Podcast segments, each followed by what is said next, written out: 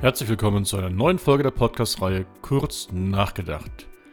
Mein Name ist Markus Düsselkamp und heute sprechen wir über Digital Leaders und wie man mit der Digitalisierung Geld verdienen kann.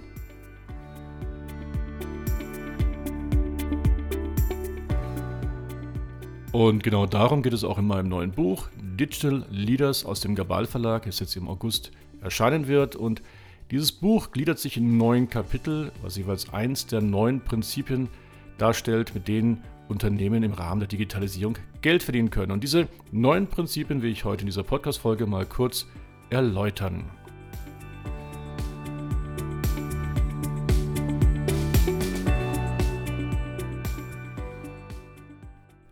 Starten wir mit dem ersten Prinzip der Digital Leaders, nämlich die Anpassungsfähigkeit an moderne Geschäftsmodelle. Denn das geschieht ja gerade im Markt. Es kommen Unternehmen, die revolutionieren die vorhandenen Geschäftsmodelle. Und das gibt es beispielsweise im Bereich der Serviceökonomie, der Datenökonomie, der Plattformökonomie, aber auch der Creator- oder Startup-Ökonomie. Und diese modernen, digital basierenden Geschäftsmodelle, sie bieten vollkommen neue Wettbewerbsvorteile und Gewinnchancen, wie beispielsweise die Datenökonomie mit all den vielen Möglichkeiten, Daten zu monetarisieren, also Geld aus Daten zu verdienen. Oder denkt man nur an die vielen Podcast-Folgen, die ich schon zu digitalen Plattformen und Ökosystemen produziert habe. Da spreche ich immer von den vier einmaligen Alleinstellungsmerkmalen im Rahmen der Netzwerk-, Kosten-, Daten- und Markteffekte. Wer sich an diese neuen, modernen Geschäftsmodelle nicht anpasst, der läuft Gefahr, dass sein eigenes Geschäftsmodell überflüssig, ja, wie ich immer sage, toxisch wird. Diese Anpassungsfähigkeit verlangt gleich nach dem zweiten Prinzip der Digital Leaders, nämlich nach der Ambidextrie. Und hier geht es ja um das Gleichgewicht einer laufenden Optimierung des Bestandsgeschäfts, aber auch um die kontinuierliche kritische Hinterfragung und disruptiven Erneuerung. Es geht also darum, meine bestehenden Kunden, meine bestehenden Produkte weiterhin zu pflegen, aber auch zu optimieren, aber mir auch die Zeit zu nehmen, kritisch zu hinterfragen, macht dieses Geschäftsmodell, machen die aktuellen Prozesse, machen die aktuellen Produkte überhaupt noch Sinn? Und diese Ambidextrie hat eine doppelte Bedeutung, nämlich einmal das Bestandsgeschäft finanziert all unsere neuen Abenteuer, von denen wir gleich reden werden. Aber uns nur um unser Bestandsgeschäft zu kümmern, was viele Firmen ja machen, verhindert, dass wir uns erneuern, dass wir auch diese neuen Geschäftsmodelle, die wir in der Anpassungsfähigkeit angediskutiert haben, überhaupt mal reflektieren, für uns überprüfen und gegebenenfalls auch dann für uns anwenden. Und dieser zweite Aspekt der Ambidextrie, nämlich dieses kritische Hinterfragen und disruptiver Erneuern, führt dann gleich zum dritten Prinzip der Digital Leaders, nämlich dem Prinzip der Abenteuerlust. Es geht darum, dass man Freude, Mut und Begeisterung dafür empfindet, regelmäßig Perspektiven, aber auch Paradigmen zu wechseln. Denn nichts ist schlimmer, als in seiner Komfortzone zu verbleiben.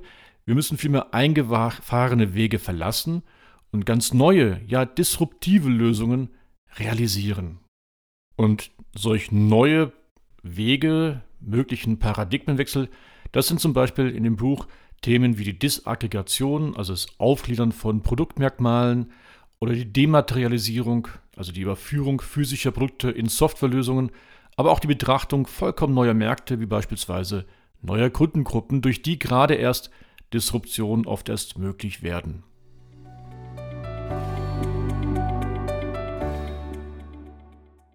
Damit ein Abenteuer dann kein Misserfolg wird, gilt das vierte Prinzip der Digital Leaders, nämlich das Prinzip der Agilität, mit dem bewussten Kerngedanken mit dem Kunden lernen und nicht mehr von dem Kunden lernen. Denn es reicht heute gar nicht mehr aus, seine Kunden nur noch nach ihren bekannten Wünschen zu befragen. Vielmehr gilt es, mittels Iterationen auch jene Bedürfnisse zu identifizieren, denen sich die Kunden noch gar nicht selbst bewusst sind und mittels regelmäßiger Korrekturen, also den sogenannten Pivotings, die Lösungen dann optimal auf unterschiedliche Kundensegmente abzustimmen.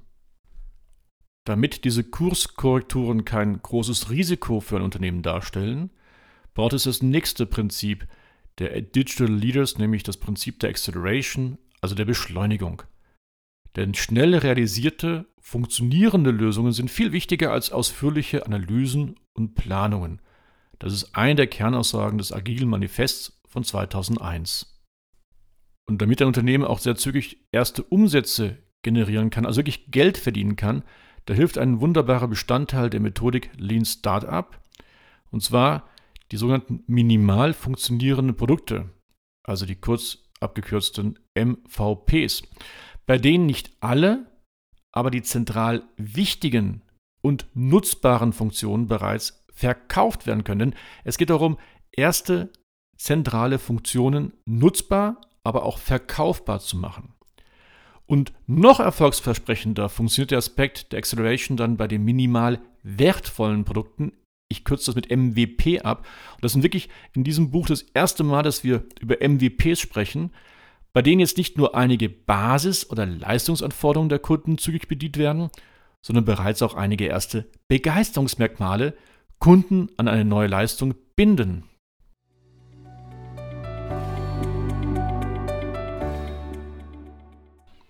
In all meinen Coaching-Projekten zum Thema digitale Transformation und Agilität kommt immer der große Punkt auf, naja, aber Markus, das geht doch nicht mit unseren Mitarbeitern. Ähm, die Kollegen, die wollen das alles nicht, die wollen keine digitale Transformation, die wollen nicht mit Digitalisierung Geld verdienen. Und hier kommt ein großes Problem auf, nämlich wir versuchen immer alle zu überzeugen, an diesem Prozess, an diesem Veränderungsprozess teilzunehmen. Wir versuchen alle Betroffenen zu Beteiligten machen. Und genau dem widerspricht das sechste Prinzip der Digital Leaders, nämlich das Prinzip der Antifragilität. Höflich ausgesprochen versucht dieses Prinzip, Menschen zum digitalen Wandel zu motivieren. Aber der eigentliche Kerngedanke dieser Antifragilität ist das Gesetz der wenigen. Lieber mit wenigen Experten anfangen und eine neue digitale Lösung erarbeiten, als auf alle warten zu müssen. Wir sprechen hier von einem viralen Veränderungsmanagement, bei dem erst erste kleine Erfolge jeden Nährboden schaffen, welche dann das Vertrauen der großen Masse aller Betroffenen in die Veränderungsmaßnahmen stärkt. Wie ein aufgetauchtes, aber unscheinbares U-Boot gilt es, ohne viel Aufsehen erste Maßnahmen zu starten, um dann mit dem kommenden Erfolgen mehr und mehr an Transparenz zu schaffen. Und in diesem U-Boot, da gilt das Prinzip der Autonomie. Und das ist genau unser siebtes Prinzip von Digital Leadern und entspricht dem Charme vieler agiler Methoden wie beim Scrum oder Objectives and Key Results, also OKR, die während kurzer Zeiträume, den sogenannten Sprints, Aufgaben und Verantwortungen auf Experten und Teams delegieren, ohne dass dazwischendurch Führungskräfte auf die Verantwortlichen einwirken.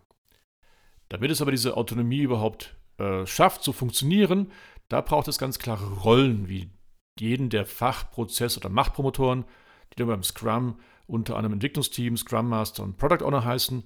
Es braucht ganz klare Kompetenzen, damit wir dann nicht im altbekannten Peters-Prinzip wieder landen, und ganz klare Spielregeln, wie beispielsweise der Definition erwünschter Ergebnisse, der Zeiten, aber auch der Abstimmung und wie man auch dokumentiert und testet. Und diese Spielregeln, die repräsentieren auch gleich das achte Prinzip der Digital Leaders, nämlich das Prinzip des Alignments oder anders formuliert es geht um die Ausrichtung dezentraler Strukturen. Und da brauchen wir klare normative Aspekte wie beispielsweise Visionen und äh, Missionen, kurzfristige Planungs- und Zielsysteme, aber auch die osmotische Kommunikation. Das Problem ist nämlich, dass auch in agilen Organisationen Mitglieder klare Perspektiven brauchen, klare Ziele, klare Meilensteine, denn nur die wenigsten Menschen können ohne eine Zweckbestimmung oder ohne die Planung von Arbeitsschritten wirklich ihre eigenen Ideen umsetzen, Innovationen schaffen und Veränderungen meistern. Ja, und dann sind wir auch schon gleich beim letzten, beim neunten Prinzip der Digital Leaders, denn es braucht noch etwas, damit die Menschen dabei bleiben, damit sie bis zu einem Ende auch bei einem Projekt wirklich aktiv mitarbeiten. Und da geht es um die konsequente Anerkennung und Würdigung auch von kleinen Erfolgen. Denn das ist ja eigentlich so das Kernmotto der Digital Leaders. Wir brauchen kurzfristige Erfolge als Basis für Veränderungen und als Basis für die digitale Transformation. Und diese kurzfristigen Erfolge bedeutet für Unternehmen neue Umsatzpotenziale und Gewinnchancen, aber auch Anerkennung der individuellen Leistungen für die aktiv mitwirkenden Personen. Und das muss immer wieder zwischendurch passieren. Das ist wie wenn wir laufen lernen oder wenn wir Skifahren, Schwimmen lernen. Wir brauchen immer wieder kleine Erfolge, weil sonst bleibt die Motivation nicht auf Recht und wir brechen immer zwischendurch ab. Und was bringt uns ein abgebrochenes Projekt? Da haben wir auf jeden Fall nichts davon, keine neuen Umsätze, keine neuen Gewinnpotenziale. Und deswegen geht es darum, in all den Projektschritten, sei es beim Review, bei der Retrospektive, bei der Planung von Backlogs, immer wieder die individuellen Leistungen zu würdigen.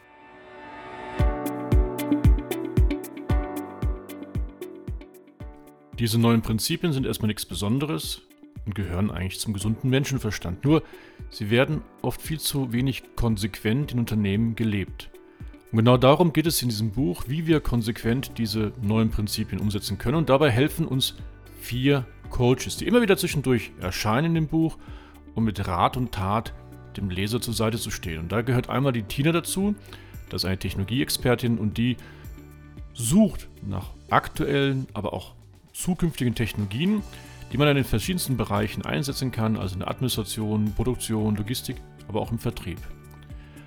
Und da geht noch ein Schritt weiter, nämlich der Bernd als Business Coach. Und der hat wirklich den Fokus auf moderne, digital orientierte Geschäftsmodelle. Und wirklich die Frage auch, wie können wir dank digitalem Wandel Geld verdienen.